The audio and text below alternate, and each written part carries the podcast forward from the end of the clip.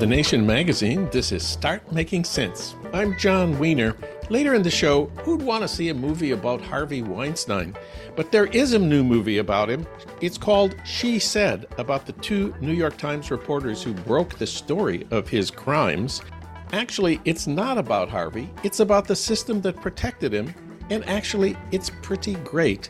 Katha Pollitt felt the same way. We'll talk about it later in the hour. But first, Fintan O'Toole on insurrections past and future. That's coming up in a minute. It's been two years since the January 6th insurrection attempt, and the House committee investigating those events has published its final report, writing about how to protect democracy in the future. But there's another way to look at those events, suggested in the New York Review by Fintan O'Toole.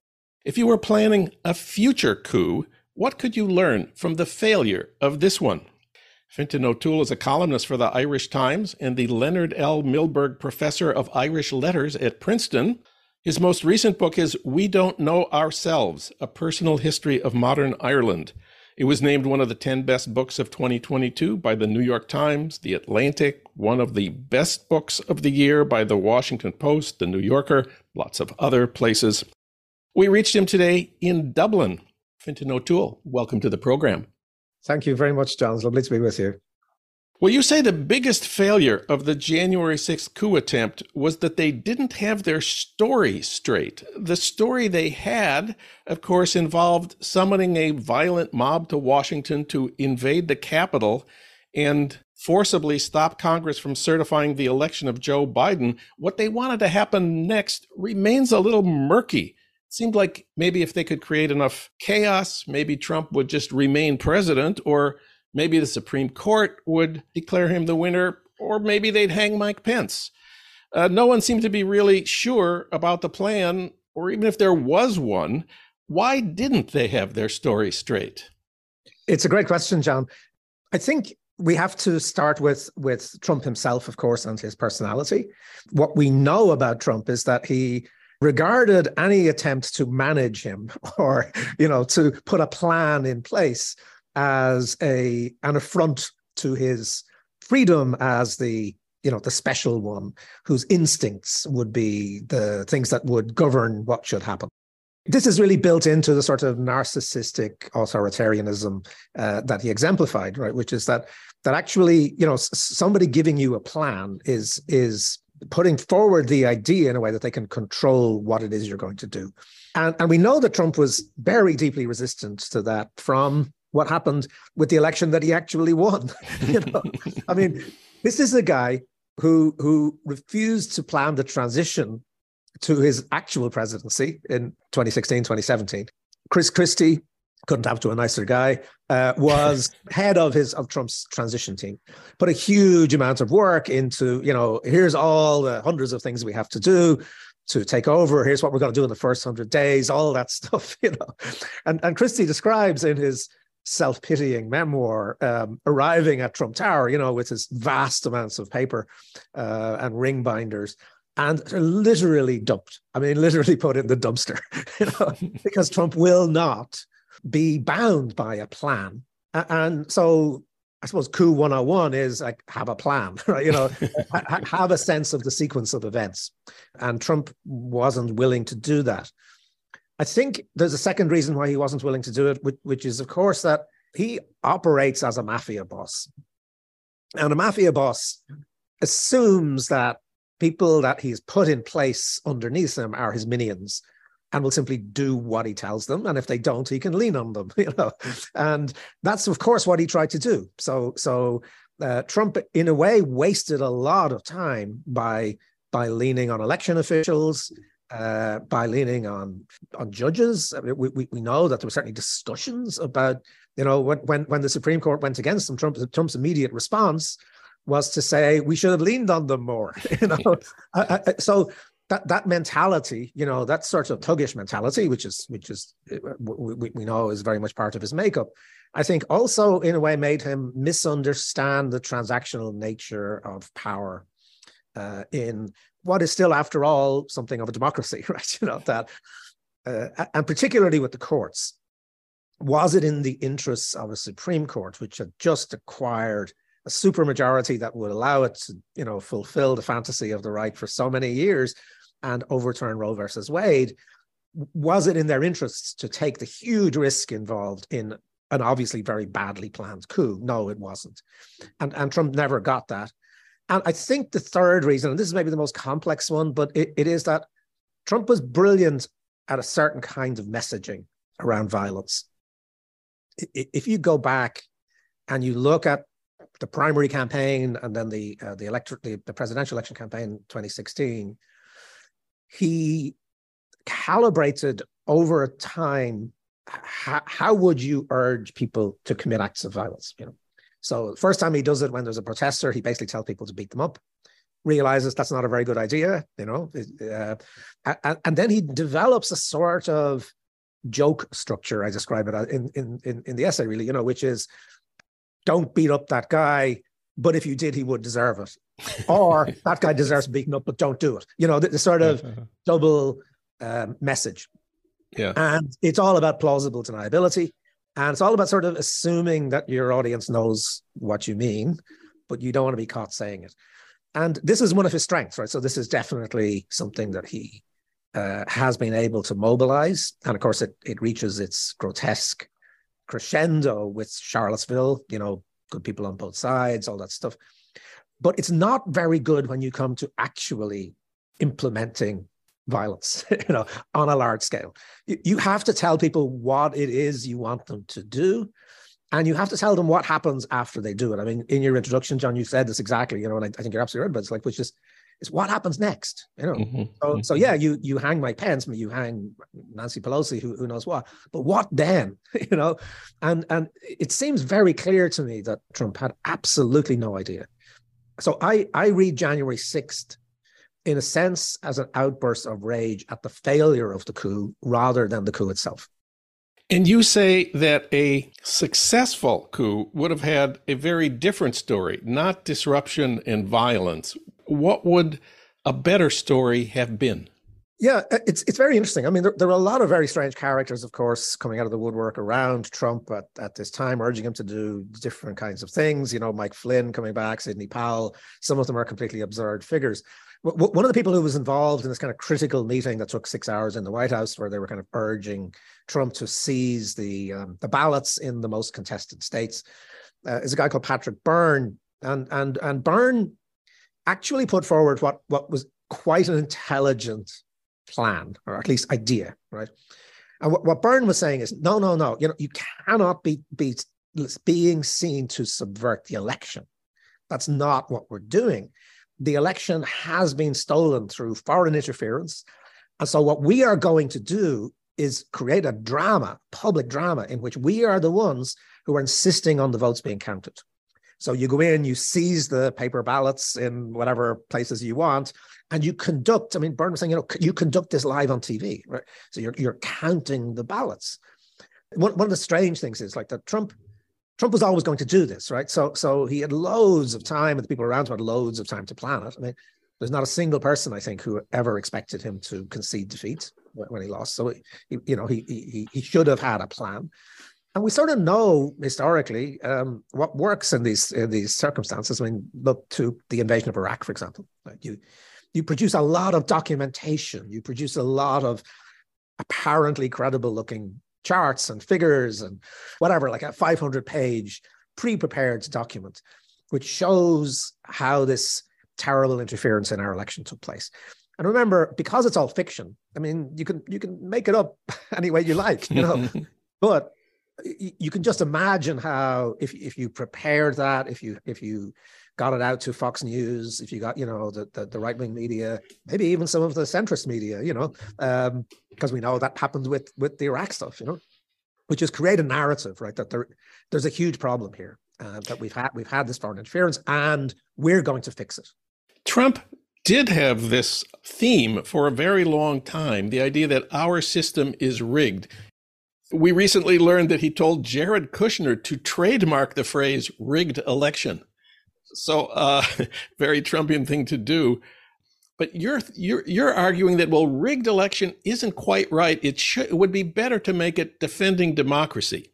Absolutely. So so so what the story would be is here's all this evidence. Now you have to get your story straight first of all about who is interfering one of the idiocies of the coup attempt was that they couldn't make up their minds, right? It was, you know, they were digging up Cesar Chavez one minute and it was the Chinese Communist Party the next minute and it was, you know, God knows. I mean, well, there was the. Italian, my favorite was Italians, the Italian you know, satellite. What was uh, it? The CIA, the, you know, so, so the idiocy was, you know, just sort of rag bag, which, which never cohered into a halfway coherent story. If I could but, just interrupt here, you have a wonderful phrase to describe the large variety of arguments they had. You said their execution of this plan was, quote, like a dog chasing a flock of pigeons. yeah, thank, that's what. Thank you for that. You, you, know, when you see that, and, and, of course, the dog can never focus on one pigeon because it it, it sort of its eyes keep being drawn to all the other ones. You know, and uh, th- so that's you know very basic sort of drama theory or whatever narrative theory would just tell you. You know, you you you have to have a story which is internally consistent, and they didn't have it. But to go back to the thing of what would you do differently I think you you certainly could have a coherent story, you know, particularly since it's fictional, particularly since you have a committed right wing media which would amplify this very quickly. And it wouldn't need to hold together that long, right? It, it just needs to get you to the point where you're doing a physical recount of votes live on TV, right? With with with military personnel, with you know, with the whole uh, the, the, the movie really kind of playing out there, you know, exactly the story is we are defending democracy. What is wrong with counting votes? Now they've already decided how many votes they need to get, right? And exactly what the logistics would be of you know finding these votes is is not clear. But that's certainly one of the questions I think you would you would think about if you were if you were planning this the next time. One of the most memorable uh, stories we learned from the January 6th committee was the scene where Trump throws his lunch at the wall, leaving ketchup dripping down the wall. That was December 1st. What had provoked that? That really was provoked by the the the final failure of his of his legal campaign, right? So so it it, it does tell you how sure he was that his judges, as he would have seen them with not entirely without reason, uh, were going to, you know, do him a solid. They were, they were going to do what the transaction was. I mean, he he gave them these these seats for life on the Supreme Court, and surely you know the thing they owed him was to rig the election for him, you know, or to to to declare the election, to, to order recounts, whatever, you know, and and so that that sort of rage, I think, tells you how how deep was his idea, this mafia don idea, really, that that you know he could have his will enforced through proxies in the legal system. The tweet where he called on his followers to come to Washington uh, for an event that would be, quote, really wild. He sent that tweet in the middle of the night. And you say we need to focus on what were the events, what happened that night that led him to conclude he had to summon the mob rather than the other kind of more plausible, more reasonable ideas. What what was going on before he sent his middle of the night tweet? So, so that follows on this extraordinary six-hour rolling meeting uh, in different parts of the White House, in the in the Oval Office, and then in the private quarters, which comes about because um, Sidney Powell and Mike Flynn and Byrne blagged their way into the White House. I mean, it's you know, it's it's it's it. You couldn't make it up to you know use the cliche, but you know, it, it really is. They blag their way in. They've no appointment to see Trump. They but they managed to get him. You know, and and then Trump's more organized um, people like Mike Meadows come in to try to stop them talking to him, and there's there's almost fisticuffs. Uh, it's this kind of bizarre event, but that's the meeting at which the the intruders, as it were, Flynn and and Byrne and Powell are putting forward this plan right now. You know, what are we going to do now? What we're going to do now is you're going to declare foreign interference. You're going to evoke an executive order made by Obama that says, in the case of foreign interference in the elections, the, the president has the right to, to, to take action. And you're going to appoint Sidney Powell as a sort of prosec- special prosecutor to, to get, get the people who are doing this. And you're going to appoint Flynn well, Byrne's term for it is as field marshal, right? Now, this is funny and then you're going to send in the, you know, under Flynn, you're going to send in the the army uh, or the National Guard. It's not quite clear, you know, exactly who's going to do this, but they're going to seize the paper ballots in the most contested uh, areas. So this goes on and on, and, and Trump listens to them and seems to have been convinced by them because he did say at that meeting that he was appointing Sidney Powell as special prosecutor. He, he seems at some point to have concluded this was his last shot. I guess because you see, we don't have Trump's account of this, right? Which you know, so what's going on in his head? But I would guess that after all the excitement of that, he's got to by by Meadows and by Giuliani, who just said, "Look, this is nuts. You can't do it." And I think at that stage he realizes that there's only one thing left to do, which is which is violence, calling his people, and that's what he does in in in the early hours of the morning. You know, he he issues that infamous tweet, but I think it tells us that January 6th is I wouldn't quite say an afterthought, but it, but it is a sort of last resort. You know, it's it's it's it's a, it's a roll of the dice after the game in a, in, a, in effect is really over.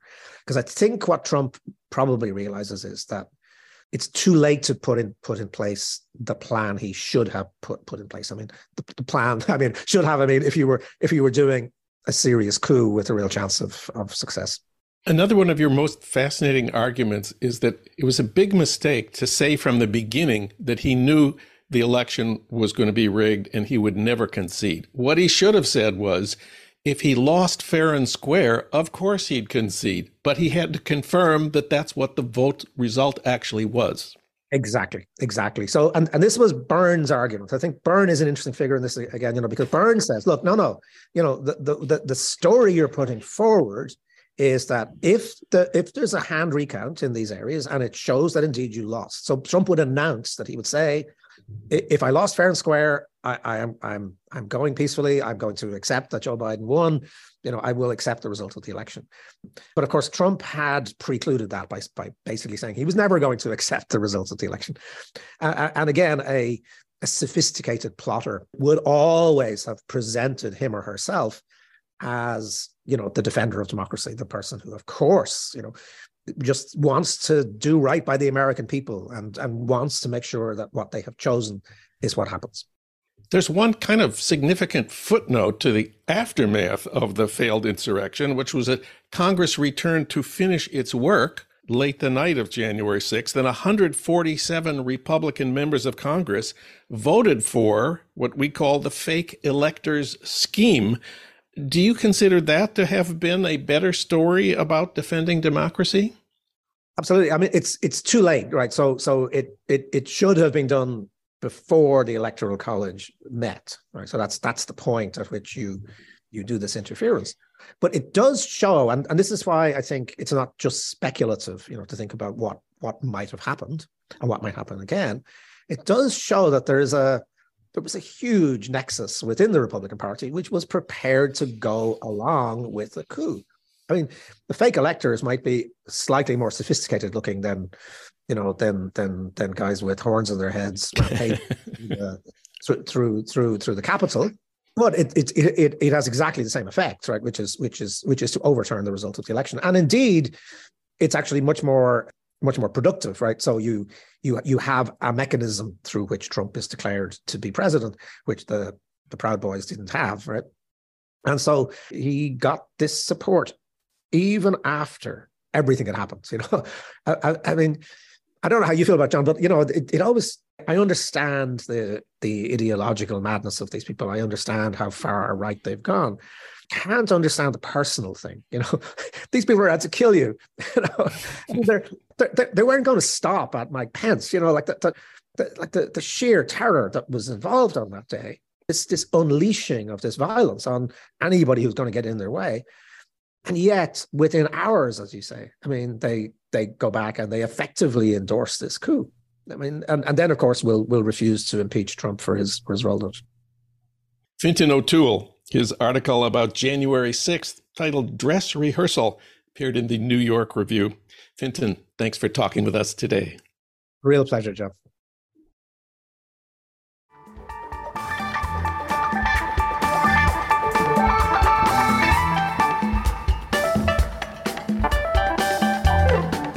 Want to see a movie about Harvey Weinstein? That's what I thought when I heard that the film She Said about the two New York Times reporters who in 2017 broke the Harvey Weinstein story, that that film had just started streaming this week. But it turns out the film is not really about Harvey, it's more about the system that protected him. And it's really good. For comment, we turn to Katha Pollitt, of course, she's a poet, essayist, and award winning columnist for The Nation. Her work has also appeared in The New Yorker, The Atlantic, and The New York Times. Her most recent book is Pro Reclaiming Abortion Rights. We reached her today at home in Manhattan. Hi, Katha. Hi, Jon. It's nice to hear your voice. Well, she said started out as a book that won a Pulitzer Prize, I was prepared to be bored by the movie because don't we already know everything we need to know about Harvey Weinstein in that bathrobe at the Peninsula Hotel? But on screen, as we follow the reporters Megan Twohey and Jodi Kantor, played by Carey Mulligan and Zoe Kazan, I found the movie fascinating and moving. What did you think? I thought it was completely gripping. Um, I think we make too much about uh, oh we already know this story. I mean, most stories you know. You uh, you know the story of Hamlet. Everyone dies, yes, yes. but you still go. There was a lot of new information in there for me because I didn't follow every twist and turn of the story, and I didn't read the book either. So uh, the the way they got the story was was fresh material to me, and I think for a lot of people who went to see it a lot of people knew about Harvey's crimes, but nobody would talk on the record, especially the women who he had made really famous, like Gwyneth Paltrow. So, what are our intrepid reporters supposed to do at that point? They decide to focus instead on the employees, the f- women who work for Harvey at Miramax, but none of them will talk either the real drama of the film is how they uncover this vast network of enablers who not only help Harvey commit his crimes, but even more important, help him keep them hidden with big cash settlements and non disclosure agreements, NDAs. So the problem becomes how to write about the NDAs, how to disclose the non disclosure agreements, and how to get the women who signed them to agree to violate them. Yes, and that's very gripping. It's a lot of journalistic and legal maneuvering. But I love the way each of these women is portrayed so differently. You know, some of them have been driven out of the film business. Some of them have been really quite traumatized for a long period of time. One of them, her husband doesn't even know because she was just so ashamed and wanting to put the whole thing behind her. And I thought that was really interesting. It was a very sympathetic portrait of these women that also seem true, very true to life. The stories of the the victims and how and why each decided to talk is really the heart of, of the movie. And I think it's something that works better on screen. It's something you can do better in a movie than in a book or or a newspaper uh, article. And that's one of the reasons to see the film. Yes, it was quite exciting, and a film can do that in a way that a book cannot. Um, and I, there were a couple of things I want to mention that I liked very much. Um, one of them was that often in movies about women in women in journalism, there's a suggestion that she uses her sexual wiles to get the story. Um, there's none of that here. There's no flirtation between her and between the two women and anybody. And another thing that often happens that didn't happen here is that you see two women competing. Um, and here they're very supportive of each other. And that was good too, because we don't see enough of that, especially now. I feel that portrayals of women are are very negative in all these kind of not exactly, I don't want to say subtle, but because uh, they're not, but you know, it's not like they go out and kill somebody, although they do that too. In, but it it was good to see two women on the same page cooperating caring about something more than their careers which are never you know never mentioned. It's never like oh we're going to get the pulitzer prize for this. It's it's all about helping women with harvey weinstein. And um, and each of we learn that not only are these women married they have husbands, they also have kids, and they have to deal with issues of motherhood and babies and being exhausted by being mothers. Yeah, yes, it was also realistic. And another thing I liked, which I think is also more realistic than people think, is that their husbands were very supportive of them. Their husbands were doing a little more of the domestic stuff than would have been the case before the the wives got caught up in this story. Um, and it was okay. There's never the moment, which there so often is in a movie, where the husband says, "I'm I have I'm having an affair because you're never here." you know? There was none of that.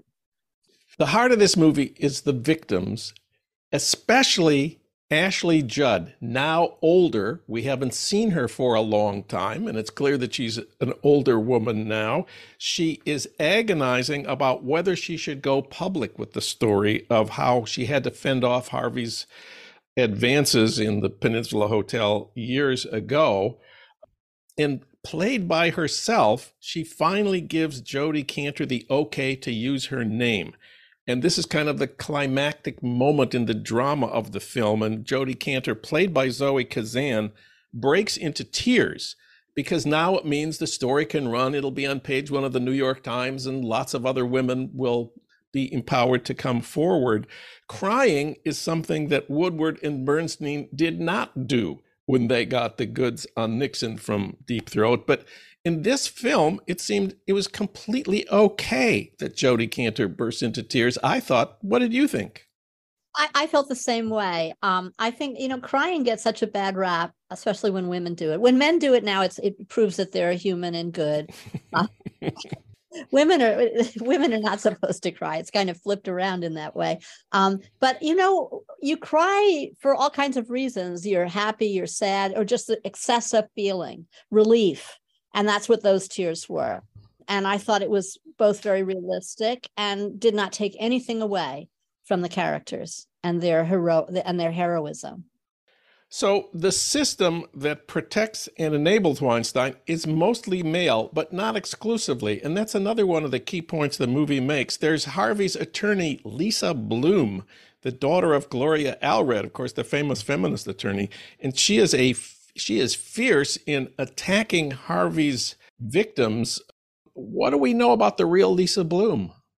Well, Lisa Bloom was a feminist lawyer, and she until she took this case, uh, and uh, where she played a, a, a, terrible role um, was was accused of plotting to undermine the accusers by by giving out in an underhanded way information about them and photos of them being happy with Harvey Weinstein after these uh, the events that, the, that he was accused of. And Ronan Farrow, who was the New Yorker writer who was also covering the Harvey Weinstein story, he claimed that she would report information that she got from his investigation back to Weinstein. So that's not good. And how uh, unusual is it for accused rapists to have feminist defenders? This is the most common thing in the world. If you're an accused rapist, I say this to all you people out there, you, you, want a woman lawyer because it defangs, it, it helps you because the jury is thinking, oh, well, she's on his side. So maybe he's not guilty. And we see that in the the trial in Los Angeles, where I live, which was in October, the title of the movie and the book, She Said, of course, this comes from the conventional defense in rape trials. It's just a he said, she said situation. She said it was rape. He said she agreed to do it. And in fact, in the LA trial, when the wife of the governor, Gavin Newsom, Jen Newsom, testified uh, that she had been raped by Harvey Weinstein. His attorney said that she was, quote, just another bimbo who slept with Harvey Weinstein to get ahead in Hollywood, close quote. That's horrible. It is horrible. And it's shocking that a, a lawyer can say that and not feel that this will rega- re- redound against his client, that the client has such a vulgar and sexist lawyer. Now, I think it's still very, very hard to prove rape um, in the case of the governor's wife, Harvey was found not guilty. You're absolutely right. So, quote, just another bimbo. And this was in October, three months ago. Yeah, it worked. It's shocking. Of course, it's not like he's going to get out of jail anytime soon. So, there's that. Yeah, in fact, let's just review where we stand with Harvey. He's now serving a 23 year sentence in New York uh, after being found guilty of criminal first degree sexual assault and third degree rape. In Los Angeles trial, uh, more recently, he was found guilty on three felony counts, counts, including forcible rape, forcible oral copulation, and forcible penetration by a foreign object. Uh, Monday of this week, the judge in LA announced Weinstein will be sentenced for those uh, convictions on February 23rd. That could be 18 more years, which are likely to be served, we are told, concurrently with his New York charges. Universal is now campaigning to get Zoe Kazan nominated for the Oscar for Best Actress and Carey Mulligan for Best Supporting Actress. Carey Mulligan has already been nominated for a Golden Globe. This is a revealing challenge to Hollywood. Will they honor the film about their own corrupt system of power that protected rapist studio executives who made films that won Oscars and appeared at the Oscar ceremonies? Well, Hollywood loves to think well of itself, doesn't it? It's always patting itself on the back for some good deed. So maybe they'll just, offer the, everyone in this movie the Gene Hersholt humanitarian award. so um, my husband and I saw this movie together, and we both liked it a lot. But um, my husband felt that the emphasis placed on Harvey Weinstein as a perpetrator has made it seem as if he's the only one. Um, everybody else is less culpable because Harvey Weinstein's sins were so egregious. I don't agree with this, um, but it does remind me of this this uh, thing called the the Marie Curie effect. That when Marie Curie won the Nobel Prize, actually she won it twice, but when she won it, people thought, "Oh, this is going to be great. Now women people will take women scientists seriously, and women will get more jobs in in in science." And the opposite happened. What happened was a woman would go up for a job, and they'd say, "Well, she's good, but she's no Marie Curie." So here it's like, well, okay, he's a rapist, but he's no Harvey Weinstein. of course, the movie makes the point of say, saying if this could happen to powerful and world famous actresses, imagine what happens to ordinary working class women on the job. Yes, but you know, it wasn't that there being um, famous actresses didn't really protect them at all. Um, some of them never got another job. A lot of them were psychologically traumatized for decades.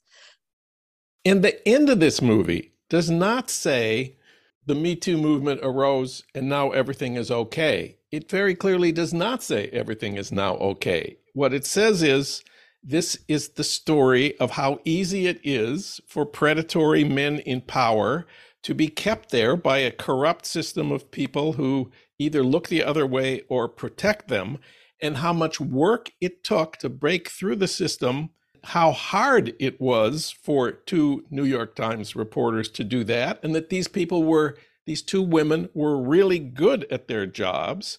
And it pays tribute to them and to the people who talked. And it does not say this solved the problem. Right. And that's very important because I think some people do think, oh, yeah, me too. That was 20, when was that? 2017, 2018? Well, we're over it now because now you can't do those things. No one would do those things now. But that's not true. Men still do those things and they still get away with it. The film is She Said. It's streaming now on Peacock and it's available as pay per view on Amazon Prime, Apple TV, and Vudu. You can read Katha Pollitt's award winning column at thenation.com. Katha, thanks for talking with us today. Thanks so much for having me, Jon. Start Making Sense, a podcast from The Nation magazine, is co produced by the LA Review of Books and recorded in Los Angeles at our Blythe Avenue studios. Renee Reynolds is our associate producer. Alan Minsky is our producer. Ludwig Hurtado is our executive producer. Dee Guttenplan is editor of The Nation. Bhaskar Sunkara is president of The Nation. And Katrina vanden Heuvel is publisher and editorial director of The Nation. Our theme music is from Barcelona Afrobeat, licensed by Creative Commons. You can find out more about Start Making Sense at thenation.com and subscribe to Start Making Sense on Apple Podcasts or wherever you get your podcasts. I'm Jon Wiener. Thanks for listening.